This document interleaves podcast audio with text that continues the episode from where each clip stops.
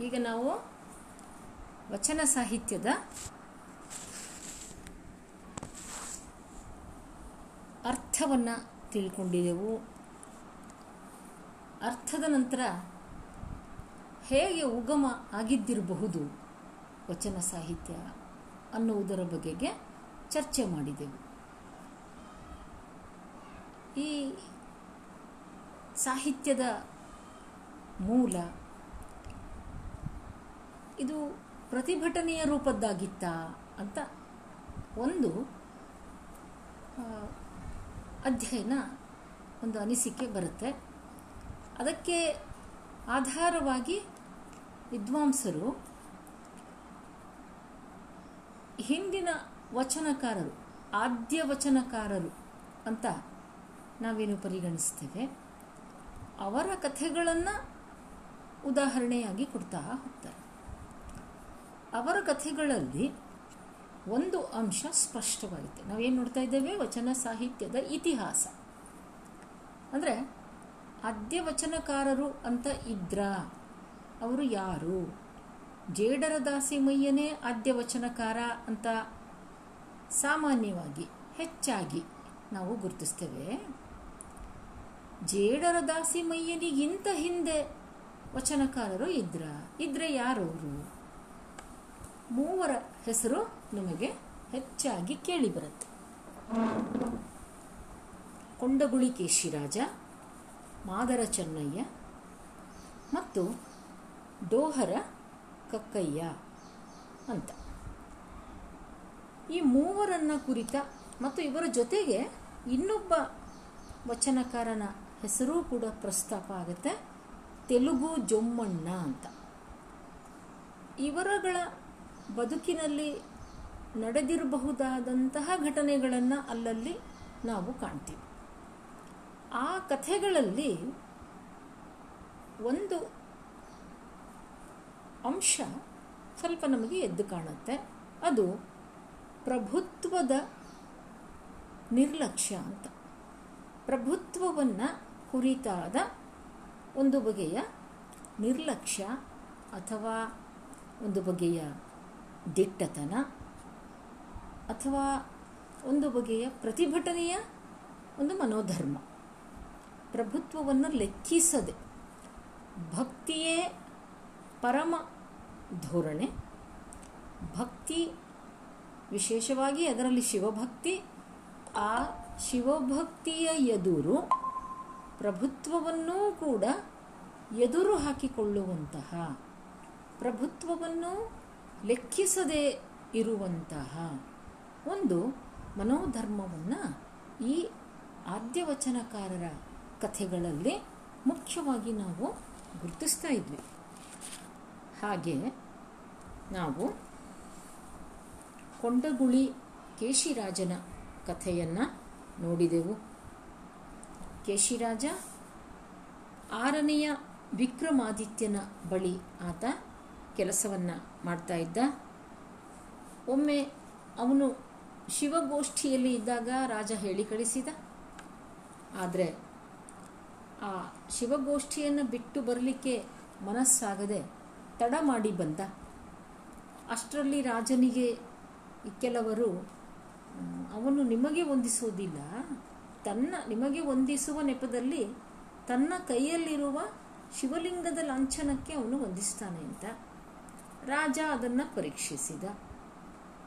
ಆ ಕೈಯಲ್ಲಿದ್ದ ಉಂಗುರವನ್ನು ಆತ ಪಡೆದುಕೊಂಡು, ನಂತರ ಈಗ ನೀನು ಹೋಗು ಅಂತ ಹೇಳಿದಾಗ, ಕೇಶಿರಾಜ ವಂದಿಸದೆಯೇ ಹೊರಟ?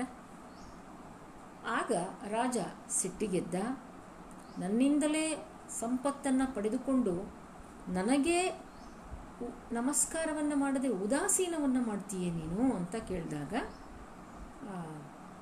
ಕೇಶಿರಾಜ ಅದನ್ನು ಲೆಕ್ಕಿಸದೆ, ಸರಿ, ನಿನ್ನ ಸಂಪತ್ತನ್ನು ಪಡೆದುಕೊಂಡದ್ರಿಂದ ನಾನು ನಿನಗೆ ನಮಸ್ಕರಿಸಬೇಕು ಅಂತ ನೀನು ಅಪೇಕ್ಷೆ ಪಡುವುದಾದರೆ ನಿನ್ನ ಸಂಪತ್ತನ್ನು ನೀನೇ ಇಟ್ಟುಕೋ. ನನ್ನ ಶಿವಭಕ್ತಿ ನನಗಿರಲಿ. ಅಂತ ಹೇಳಿ ಆ ಯಾ ಆ ಒಂದು ಆಸ್ಥಾನದ ಕೆಲಸವನ್ನು ತ್ಯಜಿಸಿ ಹೊರಟು ಬಂದುಬಿಟ್ಟ ಹೆಂಡತಿಯೂ ಕೂಡ ತನ್ನ ಒಡವೆ ವಸ್ತ್ರ ಆಭರಣಗಳನ್ನೆಲ್ಲ ತೆಗೆದಿಟ್ಟು ಆಕೆ ಬಂದ್ಲು ಅನ್ನುವ ಮಾತನ್ನು ಅಲ್ಲಿ ನಾವು ಗಮನಿಸಿದೆವು. ಇನ್ನು ಕೇಶಿರಾಜನ ನಂತರ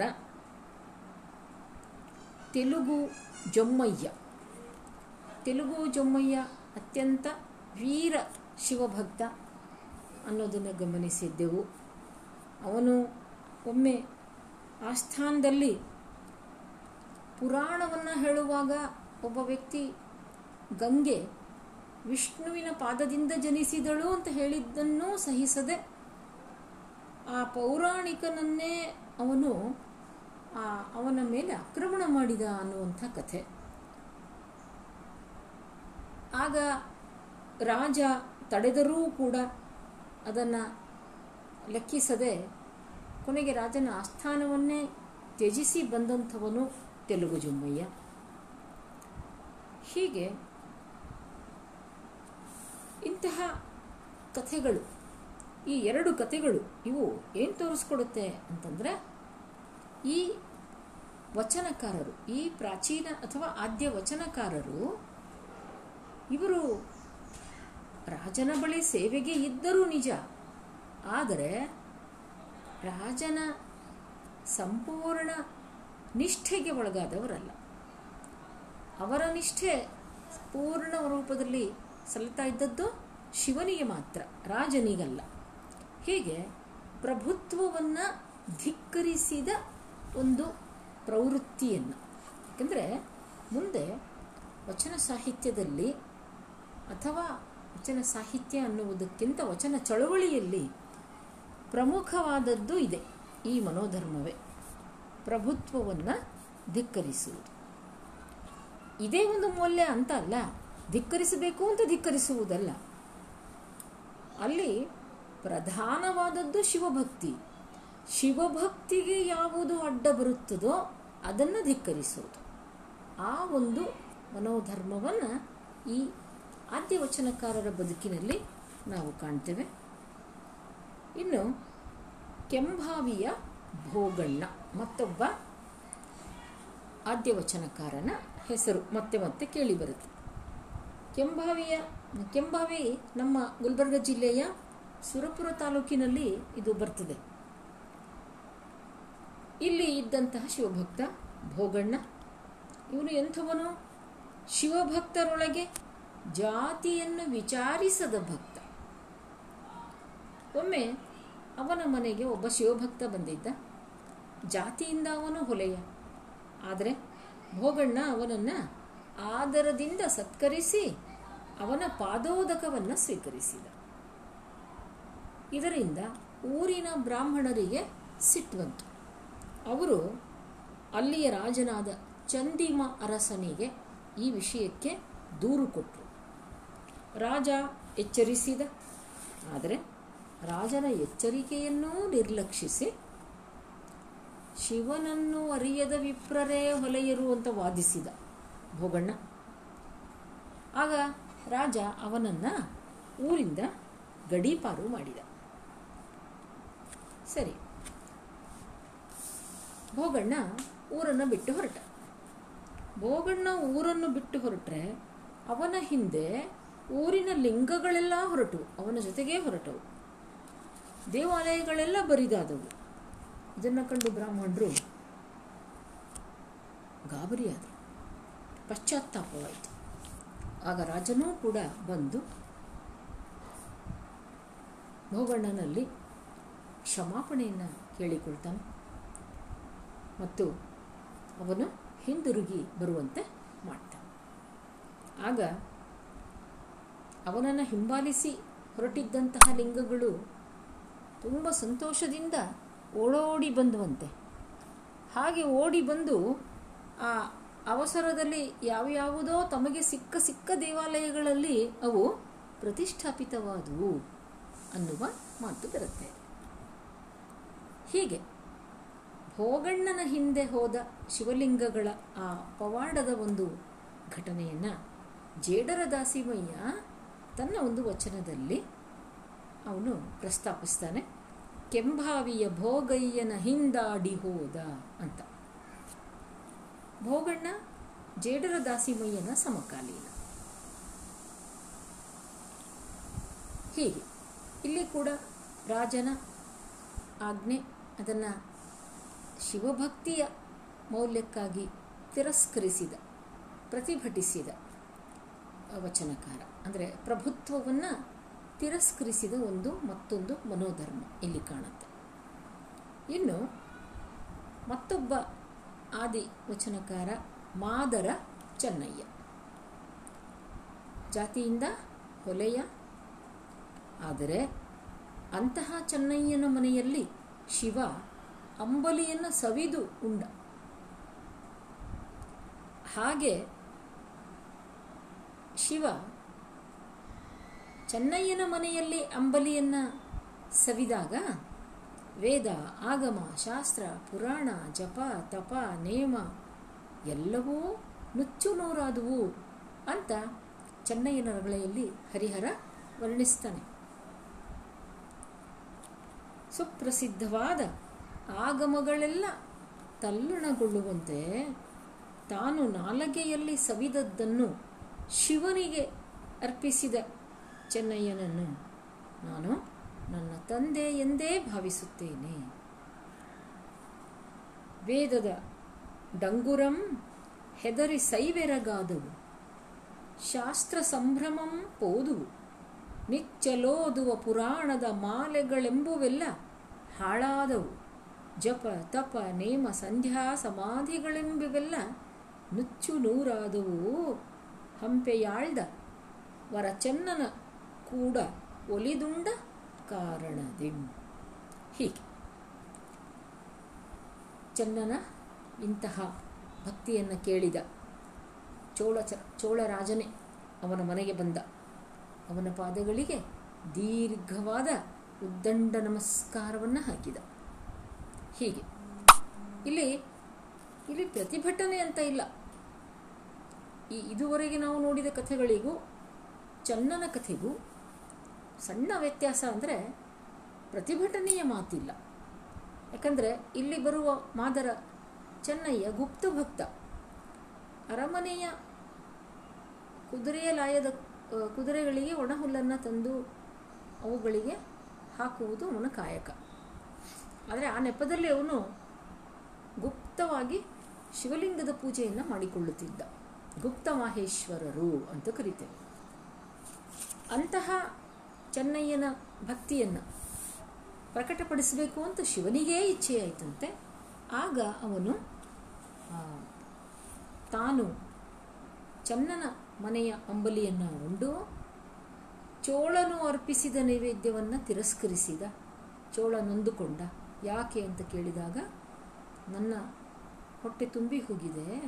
ಚನ್ನನ ಮನೆಯ ಅಂಬಲಿಯ ರುಚಿಗೆ ನಿನ್ನ ಈ ಯಾವ ಭಕ್ಷ್ಯ ಭೋಜ್ಯಗಳೂ ಸಮನಲ್ಲ ಅಂದಾಗ ಅಂತಹ ಆ ಭಕ್ತ ಯಾರು ಅಂತ ಎದ್ದು ಬಂದ ಚೋಳ. ಹಾಗೆ. ಅಂದರೆ ಇಲ್ಲಿ ಶಿವಭಕ್ತಿಯ ಎದುರು ರಾಜನಂತಹ ರಾಜನೇ ಬಂದು ತಲೆ ಬಾಗಿದ್ದಾನೆ ಅನ್ನುವುದನ್ನು ಹರಿಹರ ಚಿತ್ರಿಸ್ತಾ ಇದ್ದಾನೆ. ಅಂದರೆ ಇದು ಕೂಡ ಒಂದು ರೀತಿಯಲ್ಲಿ ಭಕ್ತಿ ಅನ್ನುವ ಮೌಲ್ಯದ ಎದುರು ಪ್ರಭುತ್ವವೂ ಕೂಡ, ರಾಜತ್ವವೂ ಕೂಡ ಮಣಿಯಲೇಬೇಕಾಗುತ್ತೆ ಅನ್ನುವಂತಹ ಒಂದು ನಿಲುವು ಇಲ್ಲಿ ಪ್ರಕಟ ಆಗುತ್ತೆ ಇನ್ನು ಮಾದರ ಚೆನ್ನಯ್ಯನ ಉದಾಹರಣೆ ನಂತರ, ಬಸವಣ್ಣನ ಹಿರಿಯ ಸಮಕಾಲೀನನಾಗಿದ್ದಂತಹ ಮತ್ತೊಬ್ಬ ವಚನಕಾರ ಶಂಕರದಾಸಿಮಯ್ಯ. ಈಗಿನ ಬಿಜಾಪುರ ಜಿಲ್ಲೆಯ ಹುನುಗುಂದ ತಾಲೂಕಿನ ಕಂದಗಲ್ಲು. ಈ ಕಂದಗಲ್ಲು ಆಗ ಇದು ಕಂದಶಿಲೆ ಅಂತ ಕರೆಸ್ಕೊಳ್ತಿತ್ತು. ಈ ಕಂದಶಿಲೆ ಊರಿನವನು ಶಂಕರದಾಸಿಮಯ್ಯ. ಹುಟ್ಟಿನಿಂದ ಬ್ರಾಹ್ಮಣ ಮತ್ತು ಮೊದಲ ಹೆಸರು ಗೋವಿಂದ ಭಟ್ಟ ಒಮ್ಮೆ ಇವನಿಗೆ ವೈರಾಗ್ಯ ಹುಟ್ಟಿ ಹೆಂಡತಿ ಜೊತೆಗೆ ಕಾಶಿಗೆ ಹೊರಟ. ಆಗ ದಾರಿಯಲ್ಲಿ ಜಡೆಯ ಶಂಕರ ದೇವಾಲಯವಿದ್ದ ನವಿಲೆ, ರಾಯಚೂರು ಜಿಲ್ಲೆಯ ಲಿಂಗ್ಸ್ಗೂರು ತಾಲೂಕು, ಅನ್ನುವ ಊರಿಗೆ ಬಂದ. ಅಲ್ಲಿನ ದೇವಾಲಯದಲ್ಲಿ ನಡೆಯುತ್ತಿದ್ದ ಪೂಜೆಗಳನ್ನು ನೋಡಿದ. ಕಾಶಿಗೆ ಹೋಗುವುದನ್ನು ನಿಲ್ಲಿಸಿದ. ಅಲ್ಲಿಯ ಜಡೆಯ ಶಂಕರ ದೇವರ ಭಕ್ತನಾದ. ಆಗ ಶಿವನೇ ಅವನಿಗೆ ಕಾಶಿ, ಗಂಗೆ ಎಲ್ಲವೂ ಆಗುತ್ತಾನೆ. ಕ್ರಮೇಣ ನವಿಲೆಯಲ್ಲೇ ಅವನು ನೆಲೆಸುತ್ತಾನೆ. ಒಂದು ದಿನ ಶಿವ ತಾನೇ ಸಾಕ್ಷಾತ್ತಾಗಿ ಬಂದು ಅವನ ತಲೆಯ ಮೇಲೆ ಕೈಯಿಟ್ಟು ಪಂಚಾಕ್ಷರಿ ಮಂತ್ರೋಪದೇಶವನ್ನು ಮಾಡಿದ. ಅವನಿಗೆ ಶಂಕರ ದಾಸಿಮಯ್ಯ ಅಂತ ಹೆಸರಿಟ್ಟ.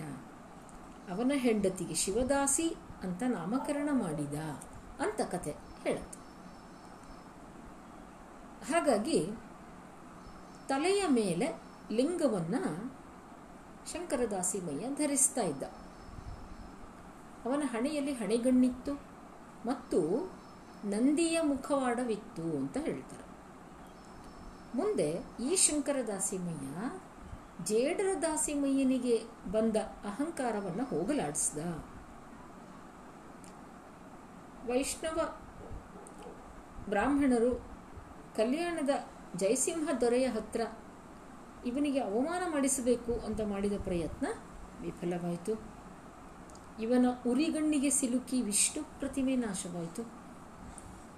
ಮೈಲಾರ, ಭೈರವ, ಮಾರಿ, ಮಸಣಿ ಮುಂತಾದ ಕ್ಷುದ್ರ ದೈವಗಳನ್ನು ಭಂಗಿಸಿದ. ಅಂದರೆ ಅಂತಹ ದೈವಗಳನ್ನು ಆರಾಧಿಸುತ್ತಿದ್ದವರನ್ನು ಶಿವಭಕ್ತರನ್ನಾಗಿ ಮಾಡಿದ. ಅವನಿಗೆ ಒಬ್ಬ ಮಗನಾದ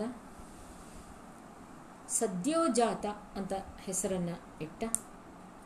ಆ ಮಗುವಿನ ಎಂಟನೆಯ ವಯಸ್ಸಿನಲ್ಲಿ ಜಂಗಮರಿಂದ ಅವನಿಗೆ ಉಪನಯನವನ್ನು ಮಾಡಿದ. ತಾನೇ ಉಪದೇಶವನ್ನು ಕೊಟ್ಟ ಮಗನನ್ನು ಶಿವಭಕ್ತನನ್ನಾಗಿ ಮಾಡಿದ. ಹೀಗೆ ಈ ಕಥೆ ಇಲ್ಲಿ ಬರ್ತದೆ. ಶಂಕರ ದಾಸಿಮಯ್ಯನ ಈ ಒಂದು ಕಥೆಯಲ್ಲಿ ಶಿವಭಕ್ತಿ ಅನ್ನುವುದು ಯಾವ ಕುಲದವರಾದರೂ ಕೂಡ ಅವರಿಗೆ ಅದು ಒಲಿದು ಬರುವಂತಹ ಒಂದು ಮೌಲ್ಯವಾಗಿತ್ತು. ಅಲ್ಲಿ ಜಾತಿ ಭೇದದ ಮಾತು ಇಲ್ಲ. ಈಗ ನಾವು ಕೆಂಭಾವಿ ಭೋಗಣ್ಣನ ಕಥೆಯಲ್ಲಿ ನೋಡಿದ್ವಿ. ಒಬ್ಬ ಹೊಲೆಯ ಶಿವಭಕ್ತನಾಗಿದ್ದ ಭೋಗಣ್ಣ ಅವನಿಗೆ ಆತಿಥ್ಯವನ್ನು ಮಾಡಿದ. ಹಾಗೆ ಇಲ್ಲಿ ಒಬ್ಬ ವಿಪ್ರ, ಒಬ್ಬ ಬ್ರಾಹ್ಮಣ, ಅವನು ಶಿವಭಕ್ತನಾದ. ಹಾಗೆ ಶಿವಭಕ್ತಿಯ ಒಂದು ಪಾರಮ್ಯ. ಅಂದರೆ ಅದರ ಮೇಲ್ ತರಹದ ಒಂದು ಮೇಲ್ತರಗತಿಯ ಶಿವಭಕ್ತಿಯ ಒಂದು ಮಹತ್ವ. ಅದನ್ನು ಈ ಕಥೆಗಳು ಹೇಳ್ತವೆ. ಶಂಕರದಾಸಿಮಯ್ಯನ ಎರಡು ವಚನಗಳು ಸಿಕ್ಕಿವೆ. ಅದರಲ್ಲಿ ಅವನು ಅಲ್ಲಮ್ಮ ಮತ್ತು ಬಸವಣ್ಣನವರನ್ನು ಕುರಿತು ಸ್ತೋತ್ರ ಮಾಡ್ತಾನೆ. ಹಾಗಾಗಿ ಶಂಕರದಾಸಿಮಯ್ಯ ಜೇಡರ ದಾಸಿಮಯ್ಯ ಅಲ್ಲಮ ಪ್ರಭು ಮತ್ತು ಬಸವಣ್ಣ ಇವರೆಲ್ಲ ಸಮಕಾಲೀನರಾಗಿದ್ದಿರಬಹುದು ಅಂತ ವಿದ್ವಾಂಸರು ಊಹಿಸ್ತಾರೆ. ಸಮಕಾಲೀನರು ಅಂದರೆ ಹೇಗೆ? ಜೇಡರ ದಾಸಿಮಯ್ಯ ಶಂಕರ ದಾಸಿಮಯ್ಯ ಮೊದಲಾದವರು ಹಿರಿಯ ಸಮಕಾಲೀನರು ಅಂತ ಗುರುತಿಸ್ತಾರೆ.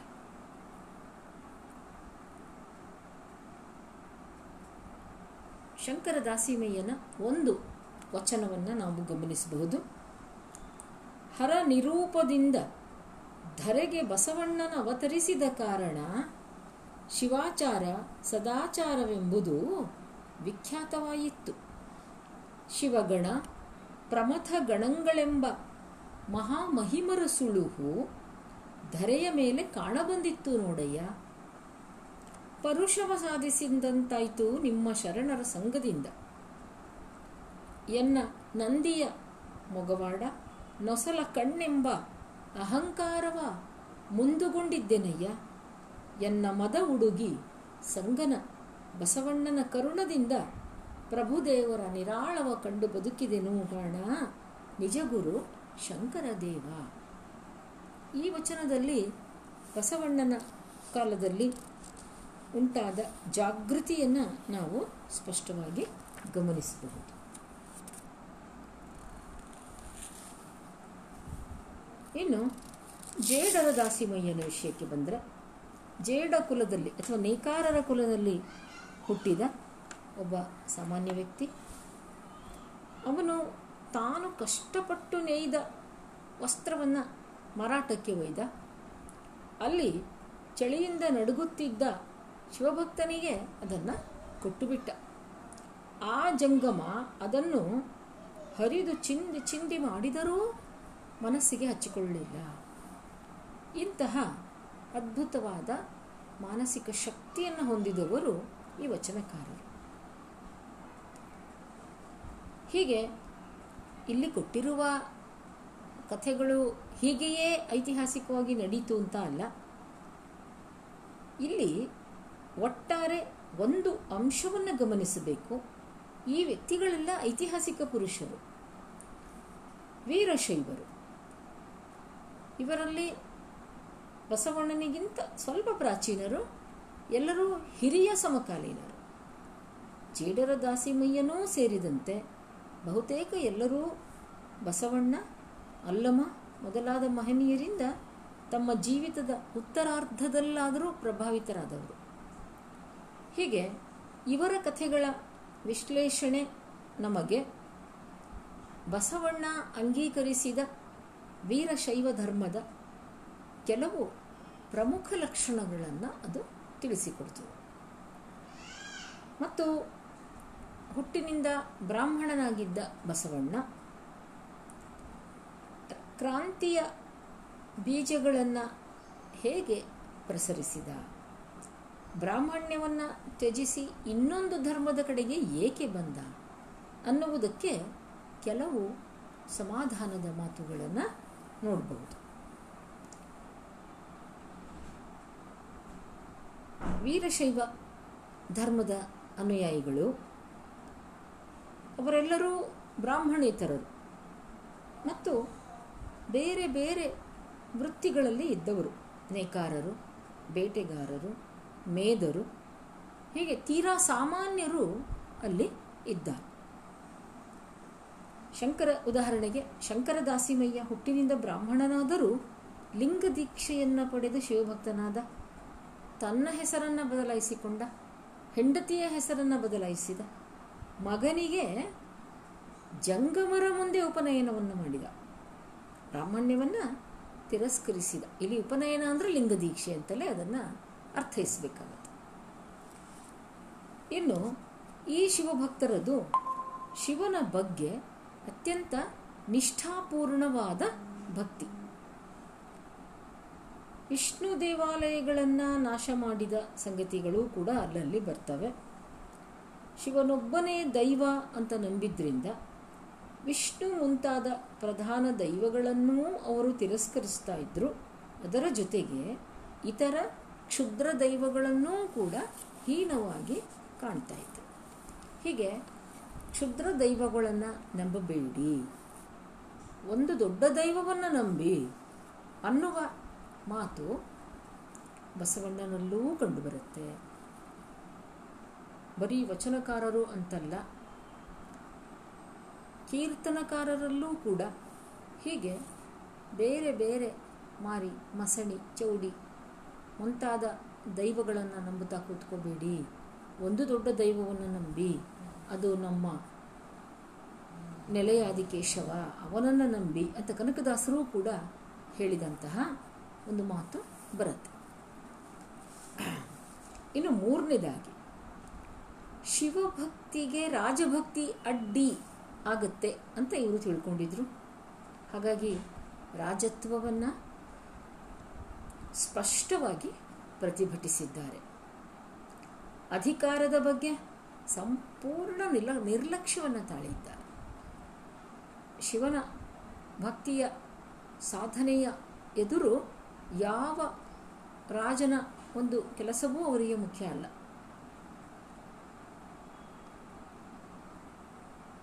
ಹೀಗೆ ಇಲ್ಲಿ ಕೊಂಡಗುಳಿ ಕೇಶಿರಾಜನ ಉದಾಹರಣೆ, ರಾಜ ಹೇಳಿ ಕಳಿಸಿದಲು ಹೋಗಲಿಲ್ಲ. ಅನಂತರ ಬಸವಣ್ಣನ ಬಗೆಗೂ ಈ ತರಹದ ಕೆಲವು ಕಥೆಗಳಿವೆ. ತೆಲುಗು ಜೊಮ್ಮಯ್ಯ ಭಕ್ತರಿಗೆ ದಾನ ಮಾಡಲಿಕ್ಕೆ ಅವಕಾಶವಾಗಲಿ ಅಂತ ರಾಜನ ಹತ್ರ ಕೆಲಸ ಮಾಡ್ತಾ ಇದ್ದ.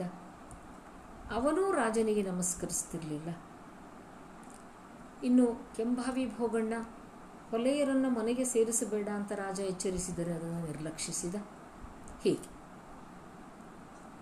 ಇನ್ನು ನಾಲ್ಕನೆಯ ಅಂಶ. ಯಾವ ಅಂಶಗಳು ಬಸವಣ್ಣನನ್ನು ಬ್ರಾಹ್ಮಣ್ಯವನ್ನು ತಿರಸ್ಕರಿಸಿ ವೀರಶೈವ ಧರ್ಮದ ಕಡೆಗೆ ಸೆಳೆದಿರಬಹುದು ಅನ್ನುವ ಒಂದು ವಿಶ್ಲೇಷಣೆಯಲ್ಲಿ ಈ ವಿಷಯಗಳನ್ನು ನೋಡ್ತಾ ಇದ್ದೀವಿ. ಇನ್ನು ವೀರಶೈವ ಧರ್ಮದಲ್ಲಿ ಭಕ್ತರಲ್ಲಿ ಯಾವುದೇ ಅಸಮಾನತೆ ಇರಲಿಲ್ಲ, ಜಾತಿ ಭೇದವನ್ನು ಮಾಡ್ತಿರಲಿಲ್ಲ. ಆದರೆ ಬ್ರಾಹ್ಮಣ್ಯದಲ್ಲಿ ಏನಾಗಿದೆ?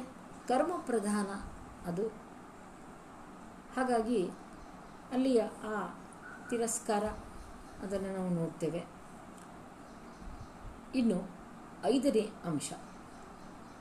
ಮಾಂಸಾಹಾರ. ಮಾಂಸಾಹಾರದ ಬಗ್ಗೆ ಅಂತಹ ಕಟ್ಟುನಿಟ್ಟಾದ ವಿಧಿ ನಿಯಮಗಳು ಇರಲಿಲ್ಲ. ಶಿವಭಕ್ತರಲ್ಲಿ ಸಸ್ಯಾಹಾರಿಗಳ ಹಾಗೆ ಮಾಂಸಾಹಾರಿಗಳು ಕೂಡ ಇದ್ದರು ಆರನೆಯ ಅಂಶ, ಶಿವನನ್ನು ಎರಡು ರೂಪಗಳಲ್ಲಿ ಪೂಜಿಸ್ತಾ ಇದ್ದರು ಒಂದು ದೇವಾಲಯದಲ್ಲಿ ಲಿಂಗದ ರೂಪದಲ್ಲಿ, ಇನ್ನೊಂದು ಆ ಲಿಂಗದ ಸಂಕ್ಷಿಪ್ತ ಪ್ರತಿಕೃತಿಯ ರೂಪದಲ್ಲಿ. ಅದನ್ನು ಒಂದು ಚಿಕ್ಕ ಪೆಟ್ಟಿಗೆಯಲ್ಲಿಟ್ಟು ಜೊತೆಗೆ ತೆಗೆದುಕೊಂಡು ಹೋಗ್ತಿದ್ರು. ಚಿಕ್ಕದಾಗಿದ್ದರೆ ಅದನ್ನು ದೇಹಕ್ಕೆ ಕಟ್ಟಿಕೊಳ್ತಾ ಇದ್ರು.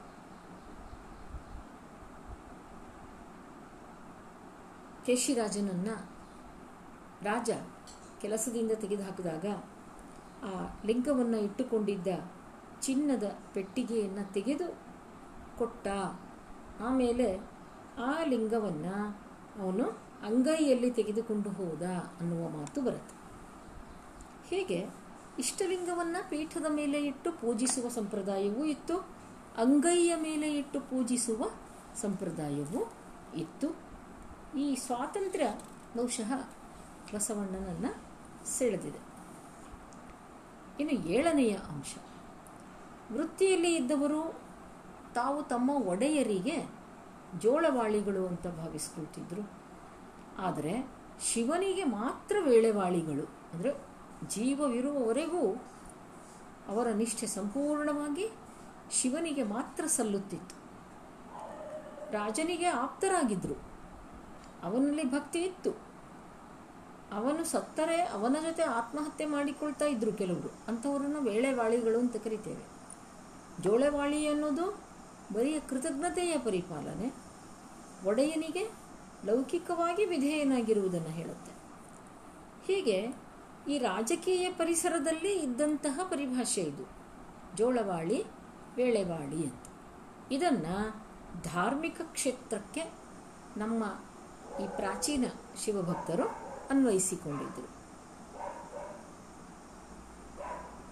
ಕೊಂಡಗುಳಿ ಕೇಶಿರಾಜನದ್ದೇ ಮತ್ತೊಂದು ಕಥೆ ಈ ವಿಷಯಕ್ಕೆ ಕೇಳಿಬರುತ್ತೆ ಒಮ್ಮೆ ಕೇಶಿರಾಜ ಪೂಜೆಗಾಗಿ ಅಣಿ ಮಾಡಿಕೊಂಡಿದ್ದಾನೆ ಲಿಂಗವನ್ನು ಪೀಠದ ಮೇಲೆ ಇಟ್ಟು ಗಂಧಾಕ್ಷತೆಯಿಂದ ಅಲಂಕರಿಸಿದ್ದ. ಆಗ ಒಂದು ಹಕ್ಕಿ ಬಂದು ಆ ಲಿಂಗವನ್ನು ಕಚ್ಕೊಂಡು ಹೋಗಿ ನದಿಯಲ್ಲಿ ಬೀಳಿಸ್ತು. ತಕ್ಷಣ ಕೇಶಿರಾಜ ಎದ್ದು ಕಠಾರಿಯನ್ನು ತೆಗೆದು ಆತ್ಮಹತ್ಯೆಗೆ ಪ್ರಯತ್ನಿಸಿದ. ಯಾಕೆ? ಇಷ್ಟಲಿಂಗ ಕಳೆದು ಹೋದರೆ ಆಗ ಮುಂದೆ ಬದುಕಿರಬಾರದು ಅಂತ ಒಂದು ನಿಯಮ. ಆಗ ಅಲ್ಲಿ ಇದ್ದವರು ಬಂದು ಅವನನ್ನು ತಡೆದು ಹೇಳ್ತಾರೆ, ಶೈವ ಧರ್ಮದಲ್ಲಿ ಇಂತಹ ಸಂದರ್ಭದಲ್ಲಿ ವಿಚಾರಕ್ಕೆ ಅವಕಾಶ ಇದೆ. ಲಿಂಗ ನದಿಯಲ್ಲಿ ಬಿದ್ದಿದೆ. ನದಿಯಲ್ಲಿ ಹುಡುಕೋಣ. ಸಿಗದೇ ಇದ್ದರೆ ಆಮೇಲೆ ನೋಡಿದರಾಯಿತು ಅಂತ. ಮುಂದೆ ಪವಾಡದಂತೆ ಕಳೆದು ಹೋದ ಲಿಂಗ ತಿರುಗಿ ಬರ್ತದೆ.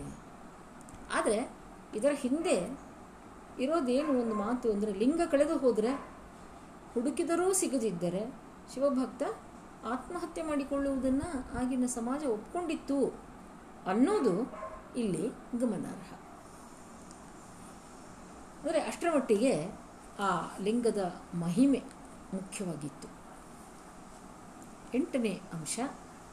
ಶಿವಭಕ್ತರನ್ನು ಮಾಹೇಶ್ವರ ಅಂತ ಕರಿತಾ ಇದ್ರು.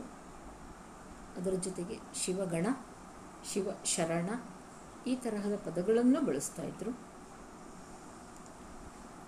ಹೀಗಾಗಿ ಬಹುಶಃ ಊರನ್ನು ಈ ಮಾತಿಗೆ ಹೋಲಿಸಿ ಶಿವಪುರ ಅಂತ ಕರೆದ ಬ್ರಹ್ಮಪುರ ಇದ್ದ ಹಾಗೆ ಶಿವಪುರ. ಇನ್ನು ಒಬ್ಬ ಭಕ್ತ, ಉಳಿದ ಭಕ್ತನ ಜೊತೆ ಸೇರಿ ಶಿವಗೋಷ್ಠಿಗಳನ್ನು ನಡೆಸುತ್ತಿದ್ದ. ತನ್ನ ಸಂಪತ್ತನ್ನು ಹಂಚಿಕೊಳ್ಳಬೇಕಿತ್ತು. ಇದು ಧರ್ಮಾಚರಣೆಯ ಒಂದು ಮುಖ್ಯ ಭಾಗವಾಗಿತ್ತು. ಶಿವ ಎಷ್ಟು ದೊಡ್ಡವನೋ, ಅವನ ಭಕ್ತ ಕೂಡ ಅಷ್ಟೇ ದೊಡ್ಡವನು ಅನ್ನುವಂತಹ ಒಂದು ನಂಬಿಕೆ ಇತ್ತು. ಆದರೆ ಈ ಇಂತಹ ಈ ಧರ್ಮಕ್ಕೆ ಯಾವ ಹೆಸರು ಇತ್ತು? ಅನ್ನೋದು ಅಲ್ಲಿ ಸ್ವಲ್ಪ ಕಷ್ಟ ಆಗುತ್ತೆ.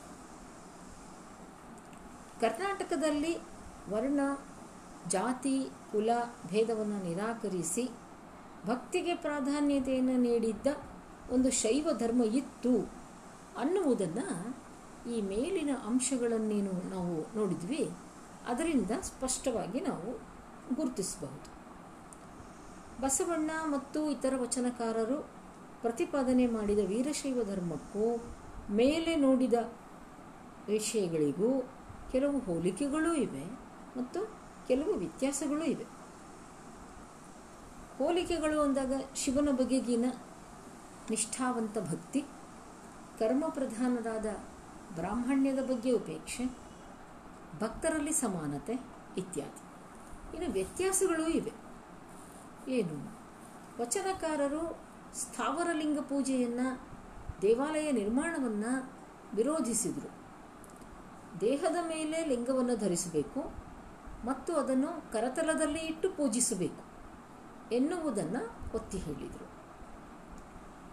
ಲಿಂಗವು ಕಳೆದು ಹೋದರೆ ಆತ್ಮಹತ್ಯೆ ಮಾಡಿಕೊಳ್ಳಬೇಕಾಗಿಲ್ಲ. ಗುರುವಿನಿಂದ ಇನ್ನೊಂದು ಲಿಂಗವನ್ನು ಪಡೆಯಬಹುದು ಅಂತ ಕೂಡ ಹೇಳಿದರು.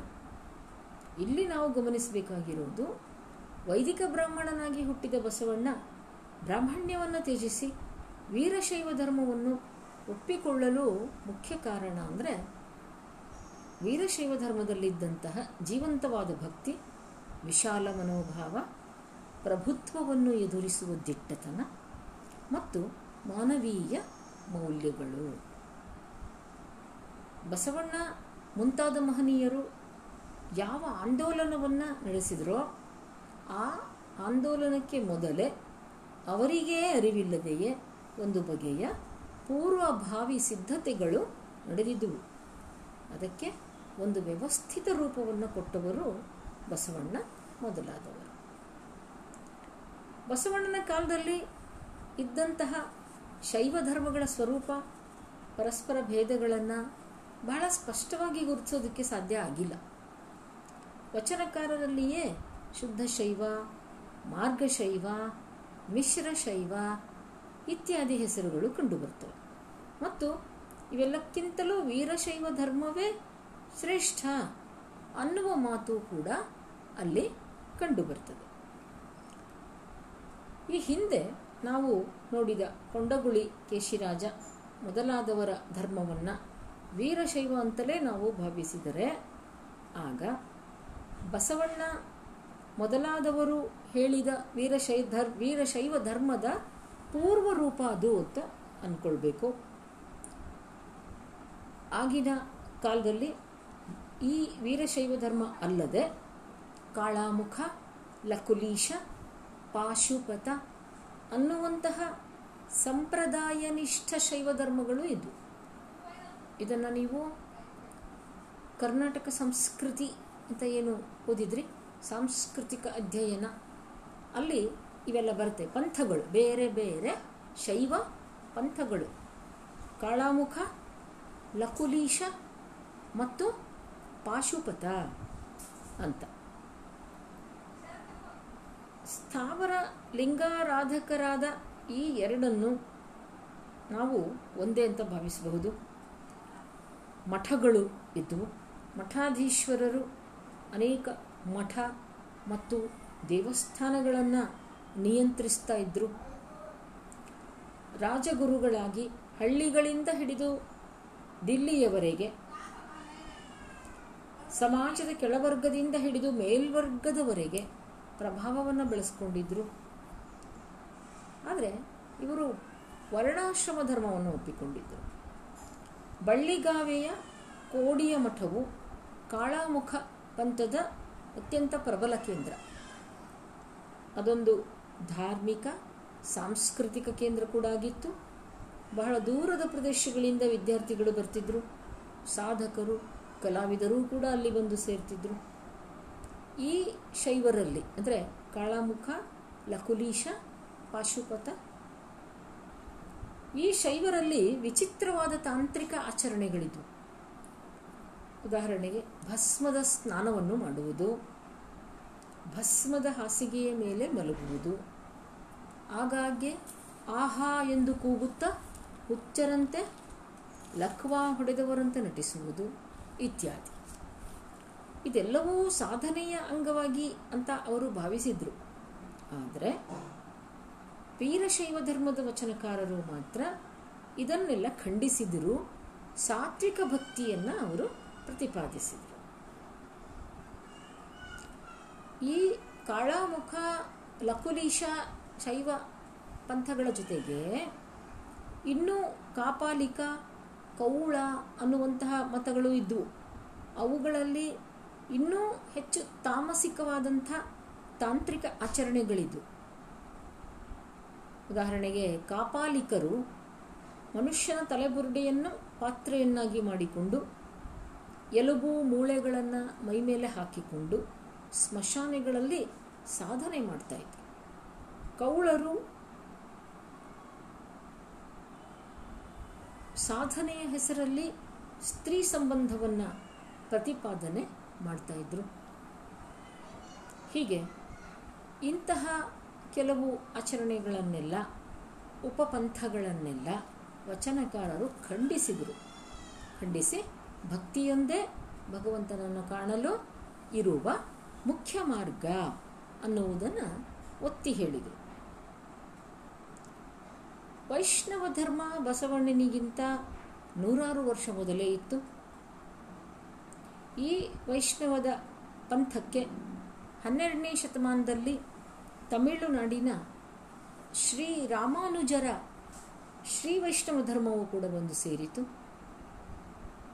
ವಚನಕಾರರು ಒಪ್ಪಿಕೊಂಡ ವೀರಶೈವ ಧರ್ಮವು ಶಿವಸರ್ವೋತ್ತಮತ್ವವನ್ನು ಒಪ್ಪಿಕೊಂಡಿದ್ದರಿಂದ ಮೊದಲಿನಿಂದಲೂ ಈ ವೈಷ್ಣವ, ಶ್ರೀ ವೈಷ್ಣವ ಮತ್ತು ವೀರಶೈವ ಮತಗಳಿಗೆ ಘರ್ಷಣೆಗಳು ನಡೆಯುತ್ತಿದ್ವು. ಶ್ರೀ ವೈಷ್ಣವ ಧರ್ಮದಲ್ಲಿ ಭಕ್ತಿಯ ಪ್ರತಿಪಾದನೆ ಇದ್ದರು ರಾಮಾನುಜರಂತಹ ಪ್ರತಿಪಾದಕರು ಉದಾರ ಹೃದಯದಿಂದ ಸಾಮಾನ್ಯ ಜನರ ಬಗ್ಗೆ ಮತ್ತು ಹರಿಜನರ ಬಗ್ಗೆ ಸಹಾನುಭೂತಿಯ ಮನೋಧರ್ಮವನ್ನು ತೋರಿದ್ದರು. ಆದರೂ ಸಹ ಶೈವ ಧರ್ಮಕ್ಕಿಂತ ವೈಷ್ಣವ ಧರ್ಮವು ಹೆಚ್ಚು ವೈದಿಕ ಪರವಾಗಿದ್ದರಿಂದಲೋ ಏನೋ ಒಟ್ಟಿನಲ್ಲಿ ವಚನಕಾರರು ವೈಷ್ಣವ ಧರ್ಮವನ್ನು ತೀವ್ರವಾಗಿ ವಿರೋಧಿಸಿದ್ದಾರೆ. ಅಲ್ಲಿ ಕರ್ಮ ಜಡತೆ ಮತ್ತು ಭಕ್ತಿಗೆ ಪ್ರಾಧಾನ್ಯ ಇಲ್ಲದೇ ಇರುವುದನ್ನು ಅವರು ವಿರೋಧಿಸಿದರು. ಇನ್ನು ಮತ್ತೊಂದು ಧರ್ಮ ಜೈನ ಧರ್ಮ. ಜೈನ ಧರ್ಮ ವ್ಯಕ್ತಿಯ ಬಿಡುಗಡೆಯನ್ನು ಒತ್ತಿ ಹೇಳುವಂಥದ್ದು ಈ ಲೋಕ ಜೀವನದ ಬಗ್ಗೆ ತಿರಸ್ಕಾರವನ್ನು ಬೆಳೆಸಿಕೊಳ್ಳುವುದಕ್ಕೆ ಅದು ಬೋಧಿಸುತ್ತಿತ್ತು. ಇಹದ ಬಗ್ಗೆ ತೀವ್ರ ವೈರಾಗ್ಯ, ಪರದ ಬಗ್ಗೆ ಅಷ್ಟೇ ತೀವ್ರವಾದ ತುಡಿತಗಳು ಜೈನ ಧರ್ಮದ ಪ್ರಮುಖ ಲಕ್ಷಣಗಳು. ಇಲ್ಲಿ ಭಗವಂತನ ಕಲ್ಪನೆ ಇಲ್ಲ. ವ್ಯಕ್ತಿ ಮಾಡುವ ಸ್ತೋತ್ರ ಏನಿದ್ದರೂ ಅವನ ಮನಸ್ಸಿನ ಸಂಸ್ಕಾರಕ್ಕೆ. ಅವನ ಭಕ್ತಿಯ ಕರೆಯನ್ನು ಕೇಳಿ ಬಂದು ಉದ್ಧರಿಸುವ ಯಾವ ಶಕ್ತಿಯ ವಿಷಯವಕ್ಕೂ ಜೈನ ಧರ್ಮದಲ್ಲಿ ಅಂತಹ ಮಾತು ಬರೋದಿಲ್ಲ. ಹೀಗೆ ವೈಷ್ಣವ ಶ್ರೀ ವೈಷ್ಣವ ಜೈನ ಮೊದಲಾದ ಪಂಥಗಳು ವೀರಶೈವದಲ್ಲಿಯೇ ಇದ್ದಂತಹ ಬೇರೆ ಬೇರೆ ಉಪಪಂಥಗಳು ಇವುಗಳೆಲ್ಲದರ ಒಂದು ಪ್ರಭಾವ ಬಹುಶಃ ವಚನಕಾರರ ಆಂದೋಲನಕ್ಕೆ ಅವು ಪ್ರೇರಣೆಯನ್ನು ಕೊಟ್ಟು. ಯಾಕಂದರೆ ವಚನಕಾರರ ಬಹು ಮುಖ್ಯವಾದ ಮಾತು ಅಂದರೆ ತತ್ವ ಅಂದರೆ ಕೇವಲ ಸಾತ್ವಿಕ ಭಕ್ತಿ ಅಂತ. ಯಾವುದೇ ಬಗೆಯ ಮೂಢತೆಗೆ ಅವರು ಅವಕಾಶ ಕೊಡಲಿಲ್ಲ. ಮೂಢನಂಬಿಕೆಗೆ, ಅವೈಜ್ಞಾನಿಕವಾದ, ಅವೈಚಾರಿಕವಾದ ಸಂಗತಿಗಳಿಗೆ ಅವರು ಮಹತ್ವವನ್ನು ಕೊಡಲಿಲ್ಲ. ಬಹಳ ಹಿಂದಿನಿಂದಲೂ ಹಿಂದೂ ಸಮಾಜ ಜಾತಿ ಪ್ರಧಾನವಾಗಿ ಒಡೆದು ಹೋಗಿತ್ತು. ಜಾತಿಯೇ ಮುಖ್ಯವಾಗಿತ್ತು. ಮತ್ತು ವ್ಯಕ್ತಿ ಯಾವ ಜಾತಿಯಲ್ಲಿ ಹುಟ್ಟುತ್ತಾನೋ ಅದರಿಂದ ಅವನು ಆ ಜಾತಿಯವನಾಗ್ತಾನೆ, ಅದರಿಂದ ಅವನಿಗೆ ಬಿಡುಗಡೆ ಅನ್ನುವುದಿಲ್ಲ. ಮತ್ತು ಇದಕ್ಕಿಂತ ನೋವಿನ ವಿಷಯ ಅಂದರೆ ಜಾತಿಗಳಲ್ಲೇ ಮೇಲು ಕೀಳು ಅನ್ನುವಂತಹ ಒಂದು ಶ್ರೇಣಿ ನಿರ್ಮಾಣವಾಗಿತ್ತು. ಒಬ್ಬ ವ್ಯಕ್ತಿ ಒಂದು ಜಾತಿಯಲ್ಲಿ ಹುಟ್ಟಿದ್ದೇ ಕಾರಣವಾಗಿ ತಾನು ಉಳಿದವರಿಗಿಂತ ಶ್ರೇಷ್ಠ ಅಂತ ಅಂದುಕೊಳ್ಳೋದಕ್ಕೆ ಕೆಲವರಿಗೆ ಕಾರಣ ಆಗಿತ್ತು. ಮತ್ತು ಇನ್ನೊಬ್ಬ ವ್ಯಕ್ತಿ ತಾನು ಹುಟ್ಟಿದ ಜಾತಿಯಲ್ಲಿ ಹುಟ್ಟಿದ್ದೇ ಕಾರಣವಾಗಿ ಉಳಿದವರಿಗಿಂತ ತಾನು ಹೀನ ಅಂತ ಭಾವಿಸುವುದು ಕೂಡ ಅವಕಾಶ ಆಗೋಗಿತ್ತು. ಈ ಮೇಲು ಕೀಳುಗಳು ವಾಸ್ತವವಾಗಿ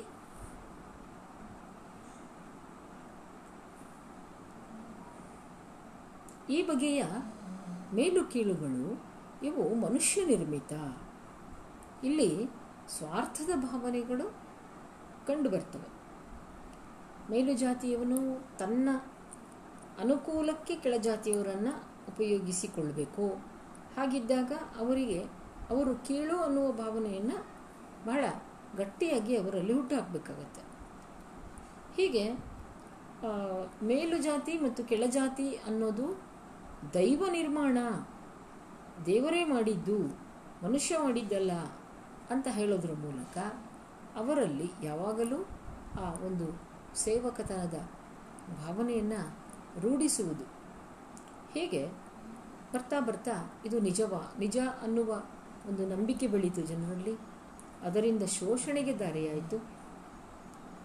ಶೋಷಣೆ, ಶೋಷಣೆಯ ರೂಪಗಳು ಅನೇಕ, ಒಂದಲ್ಲ.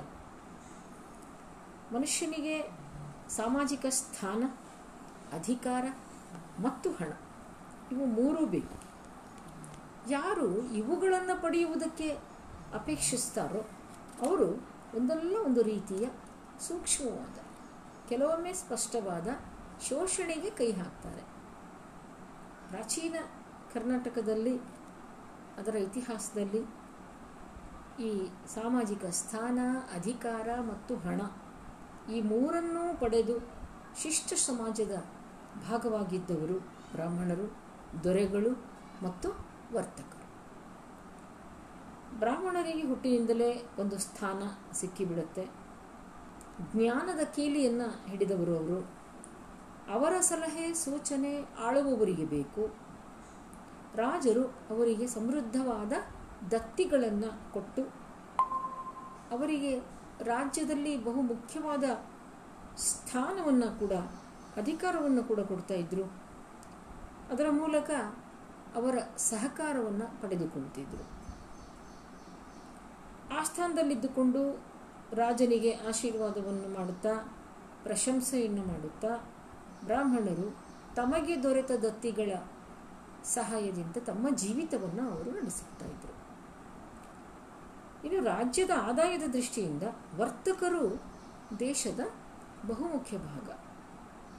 ಹೀಗೆ ಕ್ಷತ್ರಿಯ, ಬ್ರಾಹ್ಮಣ ಮತ್ತು ವೈಶ್ಯ. ಈ ಮೂರು ವರ್ಗಗಳು ತಮಗೆ ಬೇಕಾದ ಸಾಮಾಜಿಕ ಸ್ಥಾನ, ಅಧಿಕಾರ ಮತ್ತು ಹಣಕ್ಕಾಗಿ ಪರಸ್ಪರರಿಗೆ ಸಹಾಯಕರಾಗಿ ನಿಂತರು. ಆದರೆ ಇವರು ಈ ಮೂರನ್ನು ಬೆಳೆಸಿಕೊಳ್ಳುವುದು ಸಾಧ್ಯವಾಗಿದ್ದು ಬಹುಸಂಖ್ಯಾತರಾಗಿದ್ದ ಸಾಮಾನ್ಯ ವರ್ಗದವರಿಂದ. ಹಾಗಾಗಿ ಕರ್ನಾಟಕದ ಅಸಂಖ್ಯಾತ ಶಾಸನಗಳನ್ನು ನೋಡಿದ್ರೆ ಅಲ್ಲೆಲ್ಲ ಈ ಮೂರು ವರ್ಗಗಳ ಕಥೆಯೇ ನಮಗೆ ಹೆಚ್ಚು ಕಾಣುವುದು. ಬೌದ್ಧಿಕ ಅಥವಾ ಧಾರ್ಮಿಕ ಚಟುವಟಿಕೆಗಳಿಂದ ಅಧಿಕಾರ ಮತ್ತು ಐಶ್ವರ್ಯಗಳಿಂದ ದೂರವಾದ ಸಾಮಾನ್ಯ ಜನತೆ ಯಾರಾದರೂ ಶ್ರೀಮಂತರು ದೇವಸ್ಥಾನ ಕಟ್ಟಿಸಿದರೆ ಅದಕ್ಕೆ ತಮ್ಮ ಕೈಲಾದಷ್ಟು ದತ್ತಿಯನ್ನು ಕೊಡುವುದಕ್ಕಾಗಿ ಇದ್ದರು ದುಡಿದು ದೇಶದ ಸಂಪತ್ತನ್ನು ಹೆಚ್ಚಿಸುವುದಕ್ಕಾಗಿ ಇದ್ದರು ಮತ್ತು ಯುದ್ಧಗಳಲ್ಲಿ ಹೋರಾಡಿ ಸಾಯುವುದಕ್ಕೆ ಇದ್ದರು ಈ ಸಾಮಾನ್ಯರೇ ನಿಜವಾಗಿಯೂ ದೇಶದ ಆಸ್ತಿ. ಅಥವಾ ನಿಜವಾದ ಲೆಕ್ಕದಲ್ಲಿ ಅವರೇ ದೇಶ. ಆದರೆ ಅವರ ಸೌಲಭ್ಯಗಳನ್ನು ರಾಜ, ದಂಡನಾಯಕ, ಮಂತ್ರಿ, ಪುರೋಹಿತರು, ವರ್ತಕರು, ತಾವು ತಮ್ಮ ಸುಖಕ್ಕೆ ಅವರ ಸೌಲಭ್ಯಗಳನ್ನು ಬಳಸಿಕೊಂಡರು.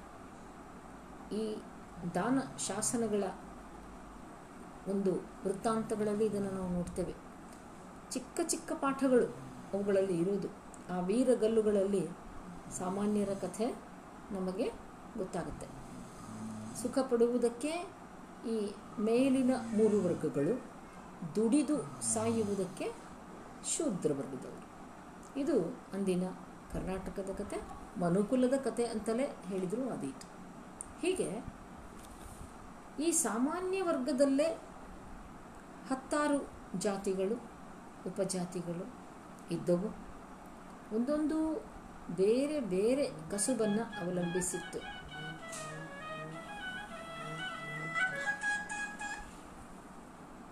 ಹಲೋ, ನಮಸ್ಕಾರ. ಹಾಂ, ಹಲೋ, ಹೇಳಿ. ಯಾರು ಹೇಳಿ? ಹಲೋ. Okay okay. ಹಾಂ ಹಾಂ ಕಿವುಡೆ ಸರ್. ಹಾಂ ಹಾಂ. ಹಾಂ, ಸರ್, ಹೇಳಿ ಸರ್. ಆರಾಮ್ ರೀ ಸರ್. ಆರಾಮ್ ರೀ ಸರ್, ಆರಾಮಿದ್ದೇನೆ. ಹಾಂ. ಹ್ಞೂ ರೀ, ಹೌದು ಹೌದು ಹೌದು. ಹಾಂ. ಕ್ವಶನ್ ಪೇಪರ್ಸ್ ಈಗ ಯಾವುದು ಫೋರ್ತ್ ಇದಕ್ಕೇನ್ರಿ ನೆಕ್ಸ್ಟ್ ಸೆಮಿಸ್ಟರ್ ಹಾಂ ಹಾಂ ಹಾಂ. ಥರ್ಡ್ ಸೆಮ್ ತೆಗ್ದಿದ್ದೀನಿ ರೀ ಸರ್ ಹೌದು ಹೌದು. ಇಲ್ಲ ಸರ್ ಹೇಳ್ರಿ ಸರ್ ಮತ್ತೆ ಬೇಕಾದಷ್ಟು ಮಂದಿ ಹಾರಲ್ರಿ. ನಮಗೆ ಅದು ಹೌದು, ಇವೆಲ್ಲ ಯಾಕೆ ಎಕ್ಸ್ಟ್ರಾ ವರ್ಡ್ಸು ವರ್ಕ್ಸು ಸೋಮ್ ಹೈರಾಣ ಭಾಳ ಆಗ್ತದೆ. ಅದೆಲ್ಲ ಓಲ್ಡ್ ಅದನ್ನೆಲ್ಲ ಹುಡ್ಕೊಂಡು ತಿರುಗೋದು ಎಲ್ಲ ಭಾಳ ಕಷ್ಟ ಆಗ್ತದೆ. ಭಾಳ ಭಾಳ ಕಷ್ಟಪಟ್ಟಿದ್ದೀನಿ ನಾನು ತರ್ಡ್ ಒಂದು ಸೆಟ್ ಮಾಡುವಾಗ.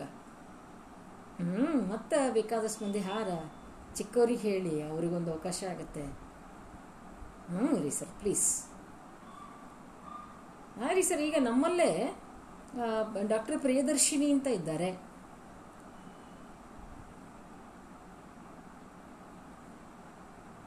ಹಾಂ.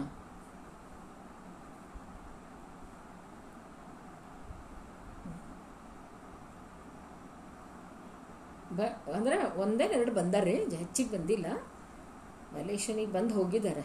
ಹಾಂ ಹಾಂ. ಪ್ರಿಯದರ್ಶಿನಿ ಅಂತ ಇದ್ದಾರೆ. ಹಾಂ ರೀ. ಹ್ಞೂ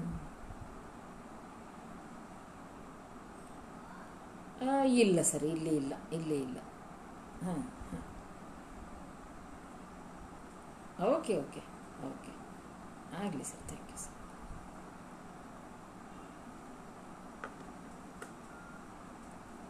ಹೀಗೆ ಈ ವಿಚಾರಗಳನ್ನು ಯಾಕೆ ನಾವು ನೋಡ್ತಾ ಇದ್ದೇವೆ ಅಂದರೆ ವಚನ ಚಳುವಳಿ ಮೂಡಿ ಬಂದಂತಹ ಒಂದು ಪರಿಸರ ಎಂತಹದಾಗಿತ್ತು ಅಂದಿನ ರಾಜಕೀಯ ಪರಿಸರ ಹೇಗಿತ್ತು? ಅಂದಿನ ಸಾಮಾಜಿಕ ಪರಿಸರ ಹೇಗಿತ್ತು? ಮತ್ತು ಧಾರ್ಮಿಕ ಪರಿಸರ. ಯಾವ ಒಂದು ಹಿನ್ನೆಲೆಯಲ್ಲಿ ವಚನ ಆಂದೋಲನ ರೂಪುಗೊಂಡಿತು. ಅದರಲ್ಲಿ ಈ ಪ್ರಭುತ್ವವನ್ನು ಧಿಕ್ಕರಿಸುವುದಾಗಲಿ, ಯಾಕೆ ಪ್ರಭುತ್ವವನ್ನು ಧಿಕ್ಕರಿಸುವಂಥ ಮೌಲ್ಯ ರೂಪಿತವಾಯಿತು? ಸಮಾಜದಲ್ಲಿ ಇದ್ದಂತಹ ವ್ಯವಸ್ಥೆ ಎಂತಹದ್ದು? ಮೇಲು ಕೀಳುಗಳ ಒಂದು ವ್ಯವಸ್ಥೆ ಏನು? ಇದೆಲ್ಲವನ್ನ ಒಂದು ಹಿನ್ನೆಲೆಯಾಗಿ ನಾವು ಅಧ್ಯಯನ ಮಾಡಿದಾಗ ವಚನ ಸಾಹಿತ್ಯದಲ್ಲಿ ಬರುವಂತಹ ಮಾತುಗಳು, ಅಲ್ಲಿ ಬರುವಂತಹ ಕ್ರಾಂತಿಕಾರಕ ಅಂಶಗಳು ನಮ್ಮ ತಿಳುವಳಿಕೆಗೆ ಅವು ಸ್ಪಷ್ಟವಾಗಿ ಮೂಡಿಬರ್ತವೆ ಅದನ್ನು ಮತ್ತೆ ನಾವು ಮುಂದಿನ ತರಗತಿಗಳಲ್ಲಿ ವಿವರವಾಗಿ ನೋಡೋಣ. ಅಂದರೆ ವಚನ ಸಾಹಿತ್ಯದ ಸ್ವರೂಪ ಅನ್ನುವುದನ್ನು ನಾವೀಗ ನೋಡಬೇಕು. ಇತಿಹಾಸ ಯಾರ್ಯಾರು ಪ್ರಾಚೀನ ವಚನಕಾರರು ಅಥವಾ ಆದ್ಯ ವಚನಕಾರರು ಅನ್ನುವುದನ್ನು ಕೆಲವು ಕಡೆ ಗುರುತಿಸ್ಕೊಂಡಿದ್ದಾಯಿತು. ಇನ್ನು ಅದಾದ ನಂತರ, ಆದ್ಯ ವಚನಕಾರರು ಆದ ನಂತರ ಮುಂದೆ ಬಸವಣ್ಣ, ಅಲ್ಲಮ್ಮ ಪ್ರಭು, ಅಕ್ಕ ಮಹಾದೇವಿ ಚನ್ನಬಸವಣ್ಣ ಇವರನ್ನು ನಾವು ಪ್ರಾತಿನಿಧಿಕವಾಗಿ ಗುರುತಿಸ್ತೇವೆ. ಇವರಷ್ಟೇ ಅಲ್ಲ, ನೂರಾರು ಜನ ವಚನಕಾರರು, ವಚನಕಾರ್ತಿಯರು ಎಲ್ಲರೂ ಆ ಒಂದು ಆಂದೋಲನದಲ್ಲಿ ಪಾಲ್ಗೊಂಡ್ರು, ತಮ್ಮ ತಮ್ಮ ಕೊಡುಗೆಯನ್ನು ಅದಕ್ಕೆ ಅವರು ಕೊಟ್ಟರು ಆ ಒಂದು ವಚನ ಆಂದೋಲನ ಮತ್ತು ಸಾಹಿತ್ಯದ ಒಂದು ರಚನೆಗೆ ಪ್ರೇರಕವಾದದ್ದು ಅಂದಿನ ಸಾಮಾಜಿಕ ಹಿನ್ನೆಲೆ, ರಾಜಕೀಯ ಹಿನ್ನೆಲೆ ಮತ್ತು ಧಾರ್ಮಿಕವಾದ ಸ್ಥಿತಿಗತಿಗಳು ಅದರ ಒಂದು ವಿಶ್ಲೇಷಣೆಯನ್ನು ಇನ್ನೂ ಸ್ವಲ್ಪ ನಾವು ಮುಂದುವರಿಸೋಣ. ನಾಳಿನ ತರಗತಿಯಲ್ಲಿ ಅದನ್ನು ಕುರಿತು ನೋಡೋಣ. ಅಲ್ಲಿವರೆಗೆ ನಿಮಗೆಲ್ಲ ನಮಸ್ಕಾರ. ನಮಸ್ಕಾರ ನಮಸ್ಕಾರಮ್ಮ ನಮಸ್ಕಾರ.